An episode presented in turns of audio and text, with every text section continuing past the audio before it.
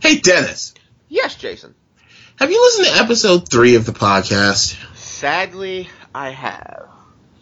Okay, so then you noticed that it sounded kind of like um, we recorded it with a couple of tin cans on a string, right?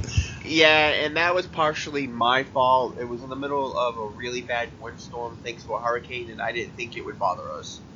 Yeah, well, it did. So we just letting all of you out there know we know, and we'll try to keep that from happening again in the future. Yes. Our bad. Yeah, totally, totally sorry.